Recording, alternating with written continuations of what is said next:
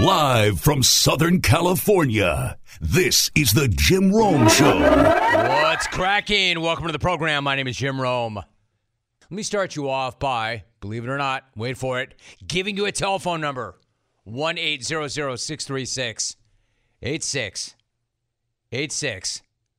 It is toll free. Hey, Avi. Yeah, you do have a problem right now. It's always something. It is always something. All right, so uh, let me bring you in. You've got me, and then you've got the other side of the glass, which is the XR4 Ti, and you've got a button stuck, so I can hear everything that's going on on the other side of the of the glass. So there's two shows going on in my head at one time: my show and the show that they are doing. I've always said there are two great shows. Well, there's two shows. There is the show that you hear on the air, and then there's the show that you do not hear on the air that's going on off to the side, except that I'm hearing them both. So, yes, oh, I can still hear you, Alvy. I, I may take these earbuds out if you don't mind, Alvy, until you figure out how to unstick that button. he goes, sounds good. Dude, dude, uh, no, no, anyway, anyway, here's what we're looking at. Your telephone number is toll free 1 800 636 8686. If you want to hit me up on Twitter, go ahead and do that at Jim Rome. Email me at Rome, R O M E, at habitate.com. The interviews look like this coming up at 940. Good friend of the program, Daniel Jeremiah, NFL Network. Lots of NFL to get to with him. DJ will be over all the topics. Coming up the top of hour number two, head football coach at Utah, Kyle Whittingham. Top of hour number three, Washington Commanders linebacker Cole Holcomb. So those are the three interviews. In the meantime, again, I'm going to encourage you to hit me up 1 800 636 8686. I don't know if Pat can hear you, but I can hear you, Alvin. His bleeping studio. All right, anyway, with that in mind, why don't we just go ahead and do the show nonetheless? I want to start with Baker Mayfield. So Baker Mayfield officially named the week one starter for the Panthers. Now, I go out of my way to say, quote, officially, because Matt Rhule came out and announced it. He made it official. But also, it's unofficial in the sense that we know this guy's been the starter since the very second they made that deal for him. We know that. Baker said yesterday that he and Sam Darnold both knew, quote, that this day was going to come eventually, end of quote. Yeah, I would imagine both of them knew that. But then again, so did the entire world. They were not the only ones. I think the entire world knew that this day was going to come. I think even Sam Darnold's parents and girlfriend knew exactly where this quote quarterback competition was headed. Which is why Baker being named the Panthers week one starter is really not at all about Sam Darnold. It's all about the Panthers week one opponent, which of course is none other than the Cleveland Browns, aka the squad formerly known as America's team, aka the squad now known as America's most tone deaf dumpster fire, aka the quote brown eyes. Shout out to Abigail. War Lady, clones. Abigail came up with that, not me. AKA the team that, of course, drafted Baker Mayfield first overall just four years ago before dumping him on the Panthers in exchange for a conditional fifth round pick and picking up most of his salary. So now Baker versus the Browns is now just 19 days away. Mark your damn calendar, clear your damn schedule, set your damn alarm because it's not going to get any better than that. No better than that in week one. I never thought that I would ever say that about a Panthers Browns game, but it does not get any better than that. I can't wait. In fact, I'm already swimming in the dopamine that's going to be flooding my brain watching that game because clearly the Browns have this coming. Clearly, Baker Mayfield is exactly the dude who needs to stick it to them, even if he won't say it. The former QB of the former America's team can win America back in that one game. He just has to beat the Browns. He just has to beat the Browns while they pay him handsomely for the privilege of getting their asses kicked. Check this out. Andrew Brandt tweeted this yesterday. Really interesting point. He said, quote, in the opening game between Cleveland and Carolina, the Browns are paying the starting QBs a combined 15 million. The Browns are starting Jacoby Brissett, who they're paying four and a half million this year, against the Panthers' Baker Mayfield, who the Browns are paying ten and a half million. End of quote. You know, like they always say, the mark of an elite organization is paying the opposing quarterback more than your own dude. Like, what are we doing here? What are we doing? Even if you count up the salary, what are we doing here? Like, we're paying the guy who's about to kick our ass more than we're paying all of our quarterbacks combined this year? Like, what are we doing here? What, are we doing? Again, if you count up the salary of all the four QBs currently on the Browns roster this year, it's still not as much as they're throwing Baker this season to play for the Panthers, which makes that the definition of a revenge game. The perfect statement for Baker to make. It is the fastest path to getting his career back on track. And while he's been very, very chill since getting to Carolina, push him hard enough, ask him enough times, and even he has to admit this is a big, big game. Three weeks from now, we're going to handle prepping for Cleveland. Obviously, there's uh, a lot of attachment there. I'm not going to, like I told you guys at Wofford, I'm not going to sit here and be a robot and say that it doesn't mean anything. Um, it will, but right now, all that matters is me and continuing to improve until this regular season starts. I interrupt this thought to compliment Alvin Delloro for somehow fixing that on the fly. That a boy, Alvy. Yeah! yeah! Why don't you give yourself a deck of yeah, Alvy, in the opening segment? Yeah, yeah, All right, just so you know, that's what I'm saying. That's what I'm saying. Imagine a button getting stuck and not being able to unstick said button. So, whatever it is they do, I've never known what the hell y'all do anyway back there. Now I do. Now I do. I heard it. Anyway, nice job, Alvin. Way to go. Alvin's like just MacGyvering the whole thing on the fly. So, back to Baker. So, Baker said, you know, yeah, we'll find out in three weeks. I mean, of course it means something, right? And by something, I mean it means everything. And by everything, what I mean is it's essentially this guy's Super Bowl. Not to disrespect Baker, you know I love the guy, but don't tell me that game does not mean everything to him. Of course, we know this guy. We know how hot this guy runs. He's got to win that game, and for a lot of different reasons. In fact, for all of the reasons, including the fact that the Browns never, ever win in week one anyway. And that's not hyperbole, and that's not exaggeration. They never win in week one. Since they came back, they've won one single opening week game. One. And that was back in 2004. As in, they have lost every single opener since 04, with the exception of a tie in 2018. So, once again, just to reset this, the Browns are 121 and 1 in week ones since 1999. And that only win came 18 years ago. They do not win week one. So Baker cannot let them win. This is basically the first must win week one game in NFL history. Baker needs it, Matt Rhule needs it, and the Browns need that curb stomping. Not that anybody needs to tell Baker this. Baker, you know, my man, get this done and you get your title back. America's team might be a dead, rotting corpse, but America's QB can still rise from those pathetic ashes by just winning one game. Just one game.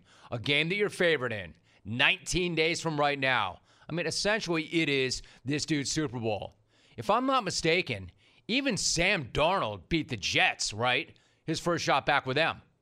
Week one, last year. And believe me, the stakes are about a thousand times higher for Baker than they were Sam.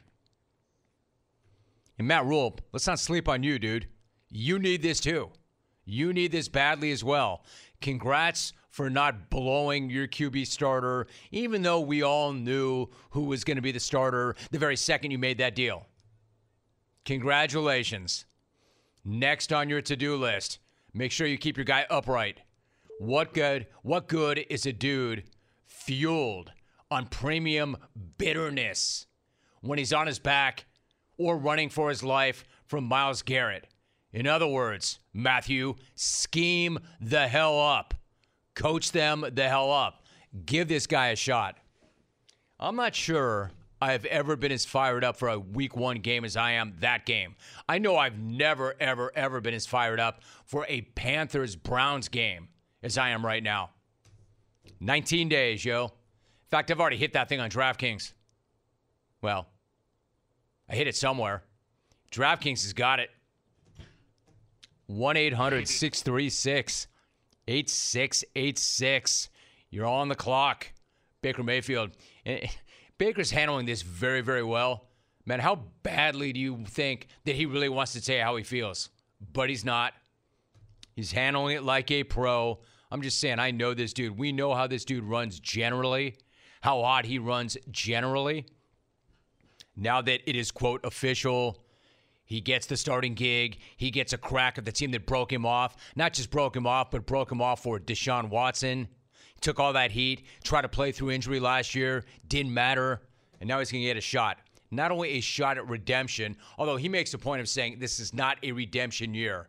Uh huh he gets an immediate shot at redemption. Yeah, Obviously. if by not being a redemption year, he means it's the biggest revenge tour ever, then I would agree it's not a redemption year. Obviously, by the way, I'm here for it. I love it. This is what I love about this guy. I mean, redemption year, you look at his football life, it's a redemption life. His entire football life is a revenge tour. This is what I love about Baker Mayfield. So that day can't get here quickly enough. 1 800 636 8686. Had to start with that since, quote, Carolina made it official. It is now official.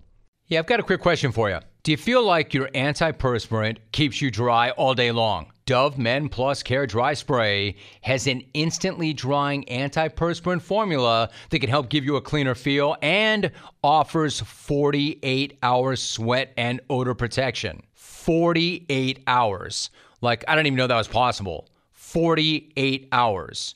Dove Men Dry Spray feels light and clean on your skin, and it's quick and easy to use. I mean, the product is pretty amazing. All of that, and especially, especially good when you're on the go. And Dove Men Dry Spray continues.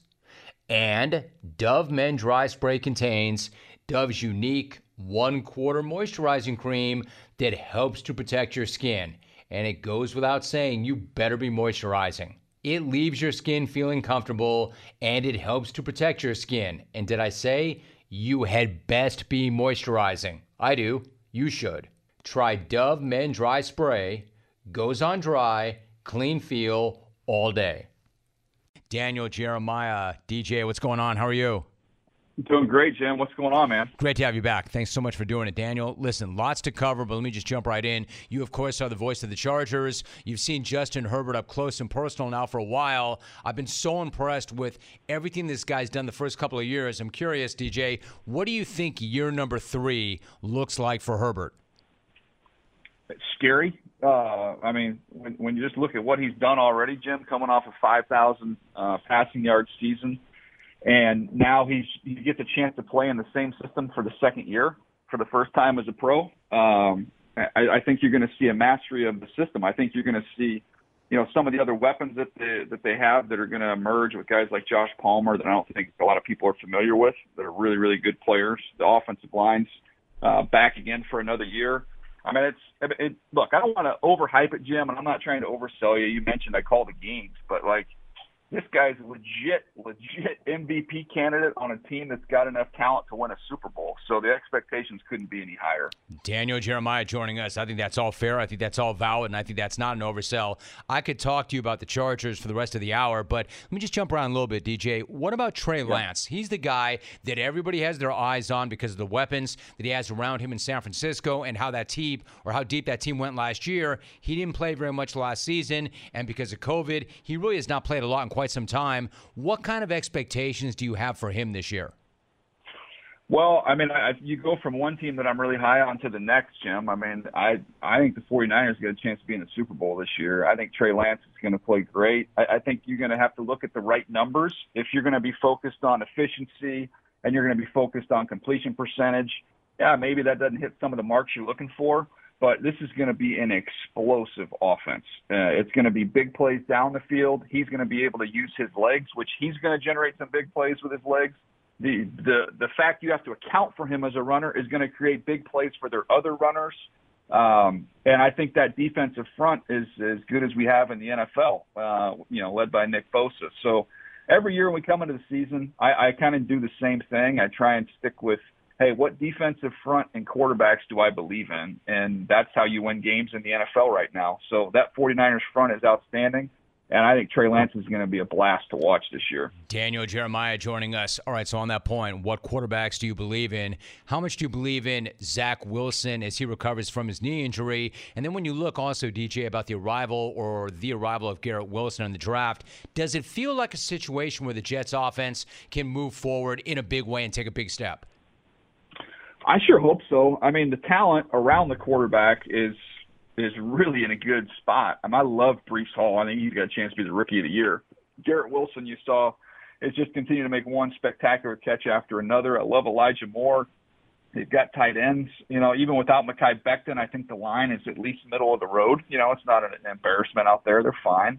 Um, they've got a good scheme as well. So there's no excuses for the quarterback not to play well. But until we see it, Jim, and I, I liked him coming into the draft, I, I know – he's talented. He's got a huge arm. He's a great athlete, but he's got to make layups, man. Like he missed layups last year. Uh, this year, there's going to be even more layups baked into this offense because of the talent they have. He doesn't need to be some spectacular, you know, Superman quarterback. Just hit the layups. Um, so, you know, we'll see if he can pull that off. I, I think, you know, you kind of read some of the comments from some of the guys, and I think the fact that Flacco might get the ball here for the first couple weeks, they seem like they might be okay with that because – he's just going to kind of sit back there in the cockpit and just kind of get the ball out and get it where it needs to be, and and that's really all they need. Daniel Jeremiah covering a lot of ground, whipping around the NFL, joins us once again. DJ, what about Kenny Pickett getting a lot of buzz in camp? Certainly seems to be the fan favorite to start week one. In your mind, DJ, has he done enough to win that job, or do you maybe look at that offensive line and think we better keep the rookie safe for a little while longer? Yeah, bingo. Um, you know, sometimes it's not just you know, as plain and simple as ah, this this guy's better than that guy. Let's let's put him out there. You have to have some context there. I just don't know if you want to baptize him into the NFL behind that offensive line right now. Um, I I think Trubisky is, and Trubisky hasn't he hasn't been knocked out. If you talk about oh, you got to beat the incumbent, and he kind of came in uh, as the favorite for that job. I think Pickett's been a little bit better. Uh, but Trubisky's played well, and I think with Trubisky's athleticism and experience, he's got a chance to maybe cover up some of those warts up front that might give uh, you know Kenny Pickett some trouble when you're not facing these preseason static defenses. You know, so that that would be my guess. I think we see I think we see Trubisky for a good chunk of the season. I think they're going to be patient with Pickett, even though he's he's really done a nice job in the preseason. He has. Daniel Jeremiah joining us. DJ, let me get your updated thoughts on Kyler Murray. Like that whole story and the reaction to his contract and the film study clause really was something. In the aftermath, how much of that damaged his reputation around the league? And then maybe as a follow up, if he really had not been studying, how much better could he be if he starts to put in that time in the film room and with the iPad? Yeah, I don't know if his reputation's been damaged as much as everybody was like, "Holy crap, dude, this guy's playing this well without doing any work." Like, what happens if he if he you know puts in some time and takes that that part of his game to the next level? Um, so you know, I I think some people got kind of a chuckle out of it, but you know, you learn and you grow as a young player, and I think you know that getting out and getting public, while it might have been a little bit embarrassing, I think big picture wise, um, it, I think it could be beneficial for him. And you know, Jim, I watched that game the other night on TV, and uh, they did a sideline interview. I can't remember who who was doing the interview. That might have been Erin Andrews, but they did a, a sideline interview with Kyler, and I thought it was the most like talkative slash comfortable in his own skin that I've ever seen him. So, you know, maybe he came out okay on the other side of this thing. Interesting. So you and Bucky were talking about Chris Olave recently, and man, he looks awesome, doesn't he? Like, not surprising, but he looks absolutely awesome. How does he look to you in terms of fit with the Saints offense? And then what kind of a year are you expecting from him and the Saints offense overall? Well, they've always had a guy like that. You know, they've always had somebody that could really stretch the field vertically. Um, you know, you can go back through all the all the Drew Brees years. So I think they have a role and they know how to use somebody like that. Even though there are some, you know, some new coaches in place, I think the majority of, of everything is the same. So, um, you know, he's going to be able to stretch it vertically. I hope Michael Thomas can stay out there. Um, you know, we can see the old version of what we, you know, kind of uh, knew of him as one of the premier premier receivers in the league, uh, you know, especially underneath and intermediate. But man, you make life a lot easier on Michael Thomas and your tight ends when you got somebody that can threaten over the top, and I think that's what Olave is going to do. Um, Jim, I mean, I've, I've seen this kid going back to high school in, in San Diego, and I remember him as a freshman against Michigan. I think he blocked a punt in that game and, and caught a touchdown in that game as a freshman. Uh, some guys are kind of wired for it and, and hit the ground running, and uh, I think that's the way he is. I expect he's going to have a big year. Man, he is smooth. He makes it look easy too. Daniel Jeremiah joining us. DJ, never too early to start looking at next year's draft. So when you look at Alabama's Bryce Young, the Heisman Trophy winner, what kind of a quarterback do you see? Like, how does his game translate to the next level, and what does he need to show NFL teams this year? Well, I loved everything about him, Jim. You know, except the size. And and I had buddies in the league. They're like, hey, you know, be a little bit cautious. You know, don't go all in yet until you see him in person because he's just so little. Um, but I'm like, dude, I, I mean, the accuracy, uh, the poise, like all different arm angles. Like some guys just are natural throwers. He's a natural thrower. Uh, somebody was asking me the other day, Jim, like, what's the comparison, you know, for Bryce Young? And I'm like, oh, you like Aaron Rodgers if you left him in the dryer too long. Funny. Daniel Jeremiah joining us. DJ, I got to ask you, stepping away from football before I let you go, you are a legendary Padres fan. I've got to ask you to take me through your emotions over the past few weeks. The trade for Josh Hader, then Juan Soto. Then you find out that Fernando Tatis Jr. tested positive for a banned substance. What has the stretch been like for you personally? Uh, it's been a roller coaster. I think you you uh, you nailed it there, Jim. I mean, it's like we can't have nice things um, but I, you know, as a, as any Padre fan can do, like it just takes one win. You're like, oh no, this is gonna, this is it. We'll we'll get it rolling right now. Um, so at this point in time, just get in the tournament. If they can just get into the tournament, I'll view it as a success. And then you kind of go into next year, you'll have hopefully Tatis for the majority of the year. It's Soto and Machado, and and you go from there. But if they don't get in the tournament this year, I'm going to catch all kind of hell from all my Dodger fan friends. You know you will. So, I mean, you're somebody who's actually been in this kind of position really quickly. I got about 60 seconds, DJ. Like Tatis, how disappointed are you in him? Oh, extremely. I mean, this guy literally was going to be the face of baseball, and now this is going to be attached to him, um, you know, for the rest of his career. So that that's unfortunate. He's a, you know, he's such a great player. He's so fun to watch, and uh, unfortunately, this is going to kind of go with him for the rest of his career and he's only 23. He is an NFL Network analyst. He is host of the Move the Sticks podcast along with Bucky Brooks, which is a great listen. You can follow him on Twitter at Move the Sticks. DJ, always great to have you on. Thanks for covering so much ground. Great talking to you, DJ. Thank you very much. You're the best. Only you could make me want to move to Wisconsin, brother. You know, we could talk about how complicated other banks make it to redeem credit card rewards, like how they require minimums, and worse yet, how their rewards flat out expire. Or we could talk about how with Discover, you can redeem your rewards for cash in any amount at any time. I mean, you want to talk about amazing. And now that we've talked about that, let's get back to the daily jungle. You know, the stuff that we talk about here daily. Learn more at discover.com slash redeem rewards. Terms apply. All right, so earlier in the hour, Shams Charania tweeted, quote, Steve Nash, Joe Tsai, and Sean Marks met with Kevin Durant and Rich Kleiman in Los Angeles on Monday and have decided to move forward with their partnership, Nets say. So KD's coup is failed. Try to force his way out, try to hit them with an ultimatum. It's either me or it's the coach and the GM. All right, so you're going to side with the coach and the GM. I want out. They tried to get rid of him and they couldn't find any takers, or at least not to the extent that they wanted. So now they are stuck with each other. That should be great. That's like, I don't know. That's kind of, that's like a couple that hates each other staying together for the kids. Ma and Pa hate each other's guts, but We'll stay together for the kids. We just got to get them through high school, get them the hell out the door, and then we can have a divorce. We don't like each other. In fact, we hate each other. And believe me, we've been in separate wings of the house. We can't stand each other. We can't stand each other's face. But we'll stay together because we really have no choice, and we'll do it for the kids. And the kids won't have any idea. The kids will think that we're very much in love because kids never know what's going on. Kids can't figure that out. The kids don't pick up on really anything at all or everything for that matter. Got a bunch of guys who do not want to be there, who probably can't stand the sight of each other. Believe me, these kids are not thinking to themselves, oh, mom and dad, best relationship ever. They love each other. I've never even seen them fight. Just because dad sleeps in the garage and mom has a bolt, a deadbolt on the master bedroom door, doesn't mean there's an issue. Just because we haven't seen them talk to each other ever doesn't mean there are any issues in this house.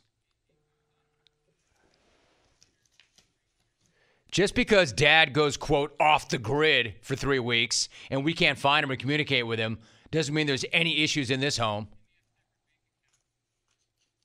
Just because they now have separate bank accounts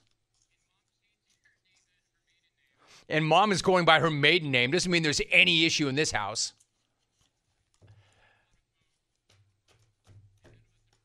And dad bought a boat and none of us are allowed on it. And mom got a breast augmentation. Everything's fine. Everything's normal. Just because dad smashed a bottle of champagne on that boat that we're not allowed to see and a few of his new hair plugs popped out does not mean there's any problems with this family and we're all happy to be together. How about how about you think there's any issue for a guy playing for a coach that he tried to fire? Do you think there's any issue for a coach coaching a player who he knows went to ownership and said him or me? Think there's any resentment at all? Oh, why don't we factor in the part timer too, Kyrie Irving, while we're at it? Yeah, I'm sure everything's going to be just fine. And not only that, hey, Boston, you're going to catch some stray bullets. Good luck with Jaylen Brown, too. Good luck unringing that bell. Boy, KD has really messed a lot of things up for a lot of people, but he is KD.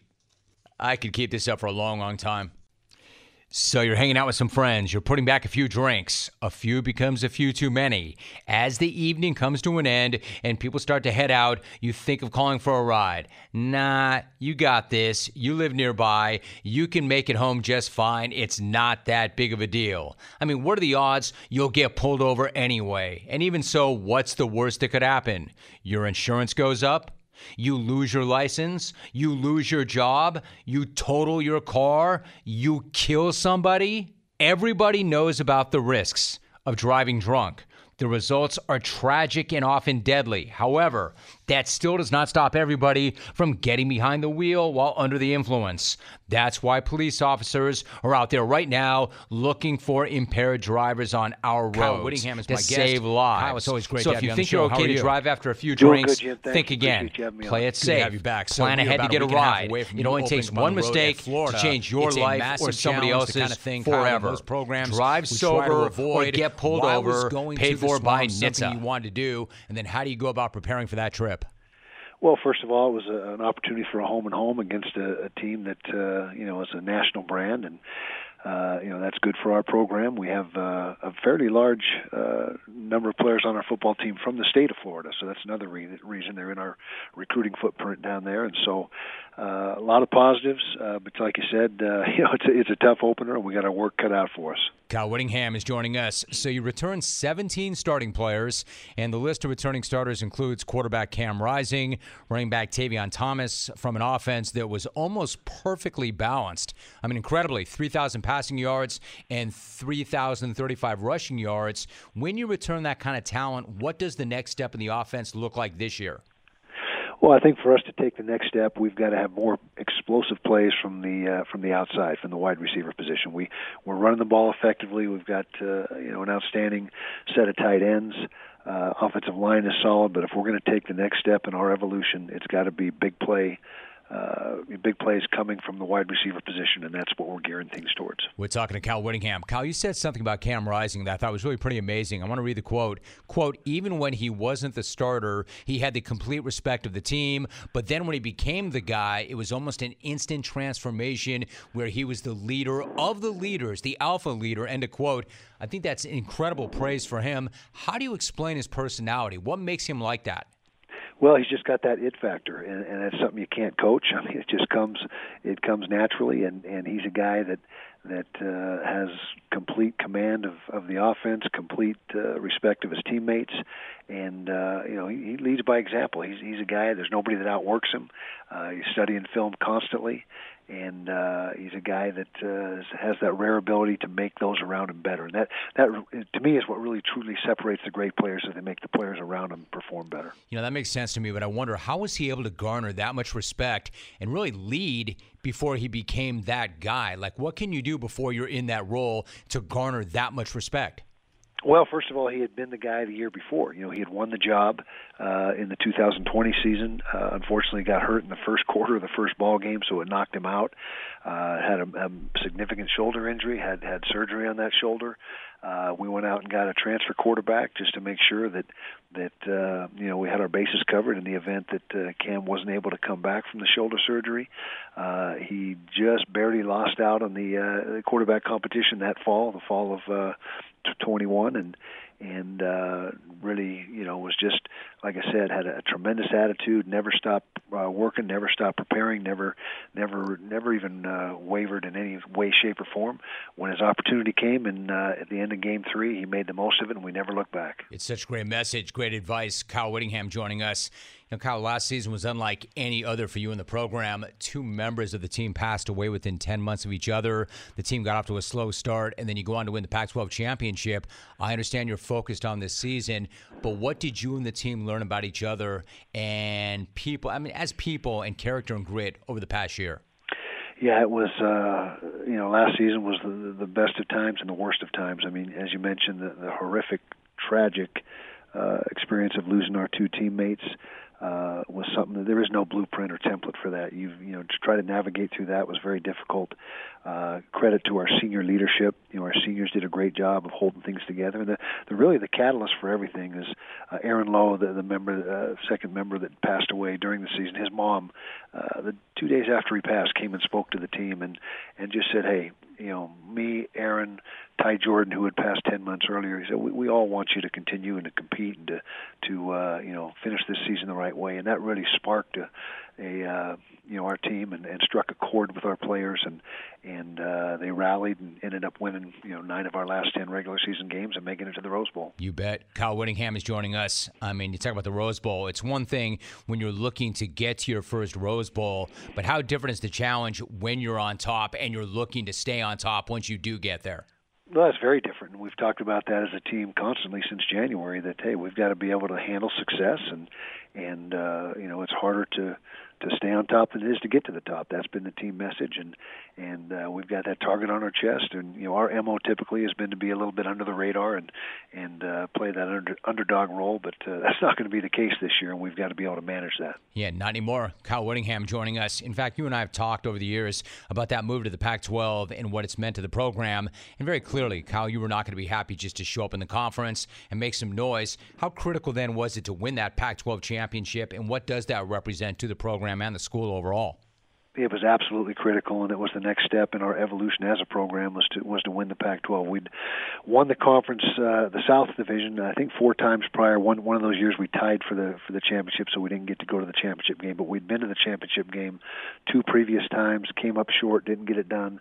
So this third time around, our guys were were not going to be denied. They they were on a mission, they had a purpose, and uh, that, like I said, was the next step in our uh, in our program and, and getting to where we want to be. So what about that? I mean, evolution is the word, right? I mean, there there are levels to this. You get into the conference, then you're competitive in the conference, and then you talk about winning the conference. Then all of a sudden, you're being talked about a national playoff contender. What is your reaction when you hear that? Do you like being a part of that national conversation, or does that feel like pressure and expectation that maybe you want to tamp down? Well, I, think it shows respect for our program and our players, and and uh, we're not hiding from that, or we don't, uh, you know, we don't we don't uh, think that is a negative as long as we don't get caught up in it and and uh, understand that uh, you know the only reason or, or way we're going to win games this year is through sheer hard work and and doing things the right way, and and uh, you know our team was one game away from the playoffs in 2019. Had we won that Pac-12 championship game that year, we were in, and so we've been knocking at the door, and and uh, you know if you talk about taking that next step for our program, it is is trying to get into the CFP and, and breaking down that barrier. And then, Kyle, so much of this is about how you adjust, how you react, what's going on around you. And, you know, there's certain things you certainly cannot control. But, and I know you're focused on your job and what's in front of you, but what was your reaction to the news that USC and UCLA plan to leave the Big 12 or the Pac 12 for the Big 10? Yeah, very surprised, you know, in a way, but in another way, I mean, with the the landscape of college football and how much it's changed and is going to continue to change, in my opinion, it wasn't uh, something that uh, was completely shocking. But the timing of it, and the, you know, those two teams that have been, uh, you know, just the uh, you know a mainstay in the in the pack for years and years was was a little bit a little bit surprising. But we had a team meeting uh, the day after that and and spoke to the team and said, hey, you know, all we're focused on is our team and this season. This move here does nothing to affect that. In fact, the next two years there's no change. And so just uh, again, ignore the noise, block it out, and let's take care of our business you know, you never know, right? Like, I know you don't want to make it about you, but the fact is, you are now the second longest tenured head coach in FBS. You said last year that when you first took over as head coach, you figured you might be there for a few years before heading to the NFL. What is it about you and college athletes that make it such a great fit, and the fact that you're still doing what you're doing? Well, you know that's a good question. Uh, first of all, I love it here at the University of Utah. It's been a it's been a, a great uh, partnership, I guess you can say, with the university. Uh, working with college athletes is is very rewarding. Uh, seeing these guys come in here as 18 year old freshmen with maybe you know not a lot of direction at times, and to leave three or four years later with a degree in hand and a future, that's very rewarding. And and uh, you know, as you mentioned, I, I had no idea that it was going it was going to come to to an 18 year uh, career, and and uh, I'm grateful and feel blessed for it. And uh, you know, it's just been a heck of a ride, one heck of a ride. I mean, an amazing ride. Kyle, is there anything about the NFL that still intrigues you? Is there any part of that that's still in the back of your mind? Uh, probably not. You know, I think that window is closed, and and uh, that's you know, ship has sailed. Whatever cliches you want to say, but but uh, you know, I'm I'm very content here at Utah. Uh, just signed a, a contract uh, uh, extension this past year, and so um, I think uh, you know unless something bizarre happens, I think this is where I'm going to finish my career. So let me finally ask you this, and you and I have talked about it, but I'm always amazed by it. You hear people talk about burnout, and you just do not. Kyle, tell me I'm wrong, but you don't seem to have any hint of it whatsoever. Being an elite college football coach, especially in this changing landscape and in this era, is a meat grinder. How do you explain that freshness and that energy that you still have for it? Yeah, well, like I said, first of all, I love it. Love working with the athletes. Uh, second of all, when when we did make the move to the Pac-12, that in essence was like getting a new job. I mean, it was a whole different set of circumstances, whole new challenge, and so that was a, a re-energizer right there.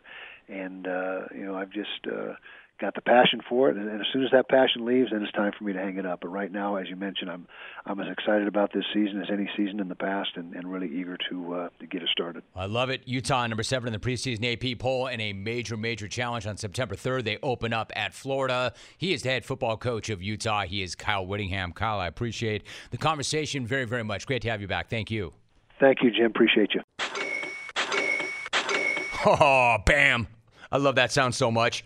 It actually makes me smile. You know why? Because that is the sound of another sale on Shopify, the all in one commerce platform to start, run, and grow your business. Let me talk to you again about Shopify and why I like it so much. It gives entrepreneurs the resources that were once reserved for big business. That way, upstarts, startups, and established businesses alike can sell everywhere. They can synchronize online and in person sales and effortlessly stay informed. It can do all that for you.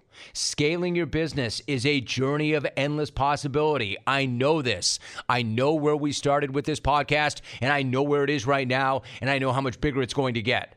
Shopify is helping me with all of that.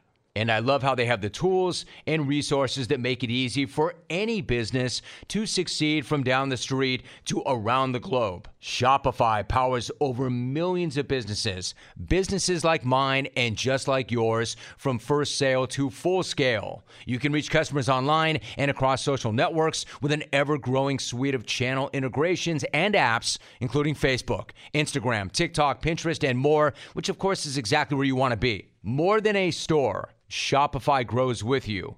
This is possibility powered by Shopify. Here's what you need to do. Go to shopify.com slash Rome, all lowercase, and get a free 14-day trial and get full access to Shopify's entire suite of features. Grow your business with Shopify today. Once again, go to shopify.com slash R-O-M-E right now. Shopify.com slash Rome. Cole Holcomb is my guest. Cole, it's good to have you back. How are you? Good. How are you doing? Good, dude. Good. Listen, I know you're all about it, but when you showed up at camp this year, you said two nights before you had not been able to sleep because you were so fired up. Quote, I was just so excited to see the guys, so excited to see everybody get back, catch up with everybody. End of quote. Listen, Cole, watching you, I know that's true. Most guys are not that fired up about camp. Some even dread it. What has camp been like for you so far this year? Uh, you know, I mean, it's a lot of lot of learning experiences. Um, you know, putting some putting some new stuff in, doing a little bit of do things a little bit differently. Um, and you know, just trying to keep growing at that at that mic spot, and um, you know, take control and and just keep perfecting my craft every day.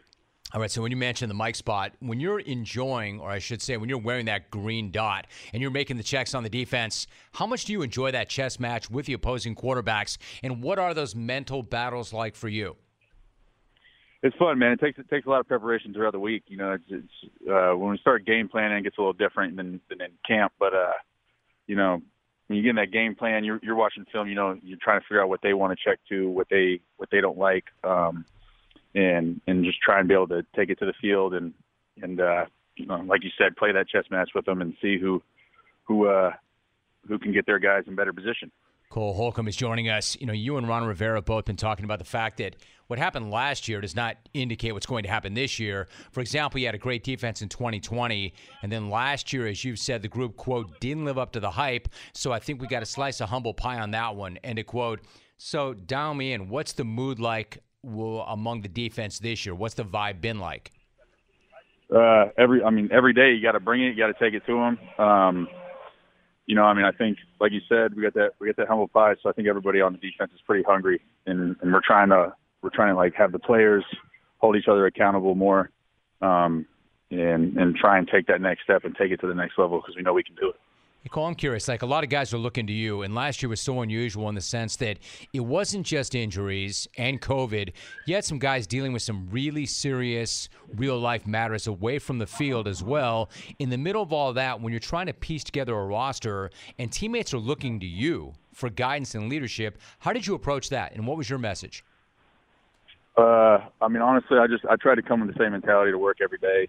Um, you know, don't let don't let anybody see me having a bad day um, and then just being there for the guys that that were going through what they were going through. I mean, I know a lot of them, you know, a lot of the things they went through. It's it's really tough. Um, you know, I'm, unfortunately, like I've, I've been blessed and I haven't had to go through the, some of the things that they had to go through. So I was just trying to be, you know, an ear for them and and a shoulder for them, and uh, you know, try and help those guys out get through what they need to get through, but then still be that rock on the defense that comes to work every day and, puts his work in. Yeah, Cole, obviously you approach this thing the same way every single day, and consistency is so important, and you got to take care of yourself. I think what's really interesting, if you go back to March of 2020, when everything shut down because of COVID, you quickly reacted. Like you had a plan, you put it to work. The story goes you spent 30 to 35 grand on equipment, and you told the athletic quote, that's what I spend my money on, recovery bleep. End of quote. I actually love that. That's one of my favorite quotes. Like, how was that equipment and what was the recovery bleep? How did you approach that? What was the hardware? I mean, I I called the the Sorinex rep because we we had just got some new equipment in the in our weight room. So I I called our head strength coach, got the got the Sorinex rep's number, told him, hey, put everything you got that you can send me in like three days on a on a list, and I'll just pick from that list. And I was basically able to, you know, keep having my full workouts and being able to do everything that's you know, that's kind of catered to to the football side of things. You know, you you, you try to go, just go to a regular gym, or you just go to like a, you know, they don't have all the equipment that you need. So a lot of it was like specific, like jammer arms, um, you know, racks, machines, stuff like that, that was able to help me do a lot of football specific movements and stuff like that, and incorporate that in my workouts, and and I think it helped prepare me for that year, obviously. Cole Holcomb is joining us. Cole, I saw J.J. Watt say something this week that I thought was really interesting because you look at him, and J.J. Watt never, ever wants to miss a workout, never, ever wants to miss a practice, never, ever doesn't want to be on the grass. But at the same time, he says the one thing I've learned is, you know, maybe less is more sometimes. Maybe the occasional day off is good because what good is it if I never miss a day in camp, but I'm not there when the team needs me in December? Is there something to be said about that? Because I know you don't want to miss any time whatsoever, but in terms of recovery and preservation, observation. Is there something to be said about pulling back on occasion? Absolutely. I mean, there are days there are days where you know I've had a hard practice and you know I might be about to cramp up and I won't be, I won't be able to get my lift in that day because I can't. You know, I could I could go in there and try and get my lift in, but what's that going to do if I end up cramping up in my in my workout? Um, you know, like things things like that, and then on top of it, like on even on the regular days, you don't have to miss anything, but you know, I, I try to when I come home, I'll hop on NormaTecs. I'm always trying to, you know, roll out, do stuff that's active recovery, and then I try to get good rest at night because sleep's, you know, they always say sleep's number one thing. Hey, Cole, by the way, how do you sleep? I think most people I know, we don't do what you do. Our job is different. Most people I know do not sleep well. When you're going as hard as you are all day long, does sleep come pretty easily or is your mind still really active? Like, how do you sleep? Pretty well? No, no. I mean, it, it is it is difficult. Um, you know, I have I have routines. I'll have shoot. Sometimes I'll I'll put, you know, I, I have my nightly routine that I try to go through, and then if I have a hard time falling asleep, I might throw an audio book on, or you know, try and throw on some white noise just to try and help ease my mind because it is when I when I sit there and it's just dead silent and I'm trying to go to bed. Sometimes my mind will just start racing. I'm like thinking about like, oh, I need to break this down. I need to do this. I need to do that. So I try to I try to help, you know, with the breathing stuff. Um, I use the breathing apps. I'll use like I like I said, an audio book. Those are my two kind of go tos for trying to fall asleep. You know what it sounds like to me, dude? It sounds like you have routines and processes and strategies for almost everything. Like I talked to a lot of people about this, about the importance of having a morning routine. And then most people understand that, right? But then there's a night routine. What's the night routine? I mean, you just touched on it in part, but what is your nightly routine? I mean, it could be, it's, it's I mean, it's simple. You know, it's like, you know, brush your teeth every night, um, take a shower, roll out, get 10 minutes of stretch, and then hopefully my my body's starting to wind down at that point. Um, you know, might lay down, read a book, you know, talk to my wife a little bit. Yeah, but you're not you're not into the playbook though, right? The the iPad is off. No, no, I try to I try to put that away. I try not to look at it because you know the screen time. Exactly. Cole Holcomb joining us. You mentioned you like to talk to the wife a little bit. Over the summer, you got married. What was that experience like, and how is married life treating you so far? Uh, I mean, the, the experience was amazing. You know, it's, it's, she's an she's an amazing person. I was very, you know, I was super excited to marry my best friend. Um, and then, as far as being married, I mean, nothing that much has changed. We've, we've been living together for a while at, at the time, so I mean, I guess you know, she finally got her name changed, and uh, but that's about it. I mean, otherwise, we've just been you know, sticking on that routine.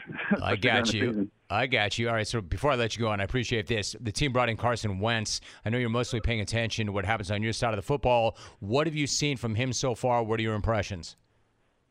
You know, a really smart football player. He's always makes great decisions. Um, and dude has a cannon. I mean, and, and he's super competitive. You know, he's a great guy. Um, he's been he's been nothing but but good to everybody that he's come in contact with. Um, you know, he's he's he's just a, he's a good dude, and, and he wants to compete and he wants to win games just as bad as all of us here. So we're excited to have him and bring him on. All right, finally, you're going to play without Chase Young to start the season. As he comes back from injury, how do you and the rest of the defense approach that challenge of playing without him until he does come back? Uh, I mean, some guys, some guys are going to have to step up. I mean, you know, it's a next man up mentality. Um, we all want Chase back, obviously, very bad, and but you know, he's he's got to do what he's got to do to get back to 100%. We want Chase Young at 100%. We don't want him trying to come back early or anything because we know what he can do, and and when he comes back, he's going to help us win games. And but before that, the guys that that are going to have to step up, you know, James, Casey, Shaka, Bradley, William Bradley King, those guys, they're all going to have to to step up and pull some extra weight. But you know, I I trust those guys just as much as I trust Chase. So. Cole Holcomb, linebacker for the Commanders, joining us, coming off a huge year. Looking forward to another big one. Washington is going to open up against Jacksonville on September 11th. Cole, it's good to have you back. Appreciate the time so much. Thank you. Thank you. Mets, Yankees. Let's cut to the chase. Big Bro, four. Little Bro, two. And the Yankees needed that game the worst way. Had to have it. And on another night where they really didn't get their bats going, couldn't even push across five runs. Their pitching did enough to bail them out. And don't get me wrong, that win last night does not turn around the entire disaster of the past month, a disaster I've been talking about for the last couple of weeks. But it did stop the bleeding, at least for 24 hours, because losing last night would have meant taking the panic situation to a whole different level. If the Mets get them last night, you can only imagine how much louder all that noise gets. Not that things weren't already bad, because they were. In fact, things had gotten so bad that GM Brian Cashman was getting booed on Sunday. Then on Monday, he had to give his manager Aaron Boone a vote of confidence before that game. Cashman said, quote, I think he's done a great job. I think he has managed his players extremely well. End of quote. When was the last time the GM had to give a vote of confidence to a manager who had an eight game lead in the division as of this morning? And the fact is, it was necessary. He did need to. Boone was under more pressure than any manager I've ever seen with an eight game lead in August. But let's be real the only thing anybody talked about coming out of that game had nothing to do with the Yankees' weak bats or their pitching, bailing them out. In fact, nobody was talking about the pinstripes at all. Instead, it was all about that dude in the plaid Yankees hat and the crap that he was pulling in the stands.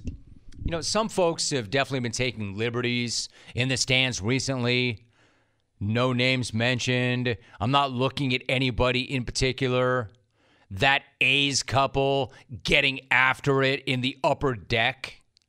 That A's couple getting nice in the upper deck. That A's couple engaging in or getting nice in the upper deck? That A's couple that the cops are now looking for for engaging in getting nice? Anyway, I'm not talking about them. If you've been anywhere near a computer or your phone, you know what I'm talking about. I'm talking about that dude with the hot dog and the beer. What do we have here? A couple of classic ballpark items. Except this dude, instead of enjoying a beer in one hand and a dog in the other hand, MacGyvered the damn thing to enjoy them both at the same time or ruin everything all at once. So you've probably seen this, but if not, the dude takes a straw, he runs it through the hot dog, and you're thinking, why the hell would he do that? Then he hollows out the dog. The hell is this guy doing with that? The hell is he going with that?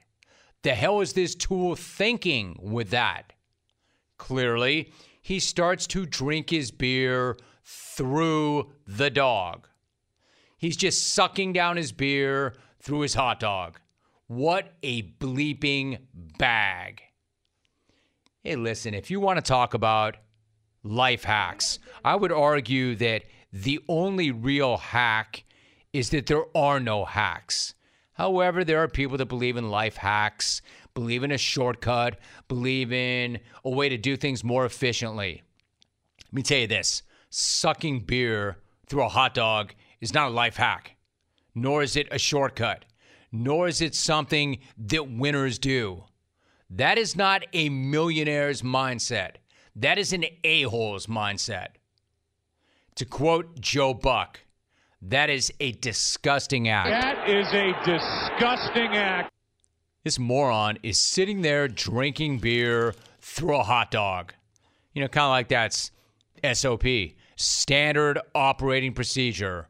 Rip the wrapper off the straw, run it through the hot dog, start drinking. And Twitter, being Twitter, erupted immediately. Incredibly, a number of people on Twitter, pretty good portion in fact, immediately crown this guy's ass like he was some sort of legend or king.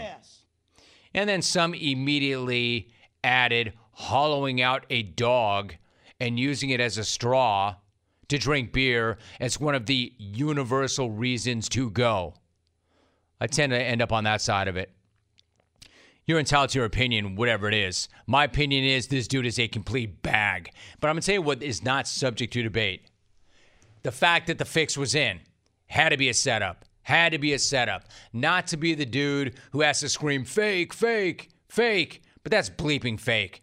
Don't tell me that there just happened to be some dope who got it in his head. Hey, you know what I think I'll do? I think I'll suck this beer through a hot dog. And some other dope just happened to be nearby, rolling on it and framing it perfectly. Right, because that just happened organically. There just happened to be that one a hole who had a dog, who chose not to eat the dog, but to hollow out the dog and then use it to suck his beer through it. And just some other guy who randomly happened to catch it all on tape. What are the odds? What are the odds that some random fan would be rolling video on another random fan in the stands during a Subway Series game and they just happen to get lucky as this guy goes Albert Einstein on a hot dog and a beer? What are the chances? I'll tell you what the chances are zero. 0.0. Zero point zero. I mean, sure, content is king, but bullcrap is bullcrap, and that is bullcrap. You don't get it twisted. Like, I've got tremendous gratitude, and I feel extremely lucky to be alive.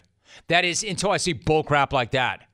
Bullcrap like that, that actually registers as meaningful existence. Bullcrap like that, that it's actually considered a win. Like, Homeboy could do something that stupid and get over. As I mentioned, I'm in here busting my ass every single day, trying to get my rant on, trying to get my interview on, trying to coach you clones up. An impossible task right there.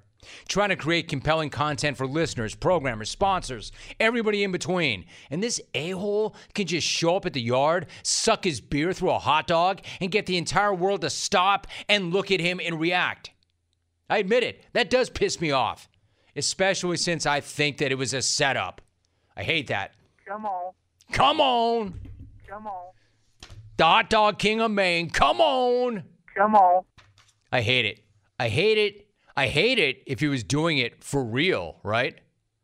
Like I held my tongue when that one fan was caught on video dipping his hot dog in a beer a couple of months back. I called it fake, but I ignored it at that time. But I can't sit on my hands any longer. I'm calling fake right now.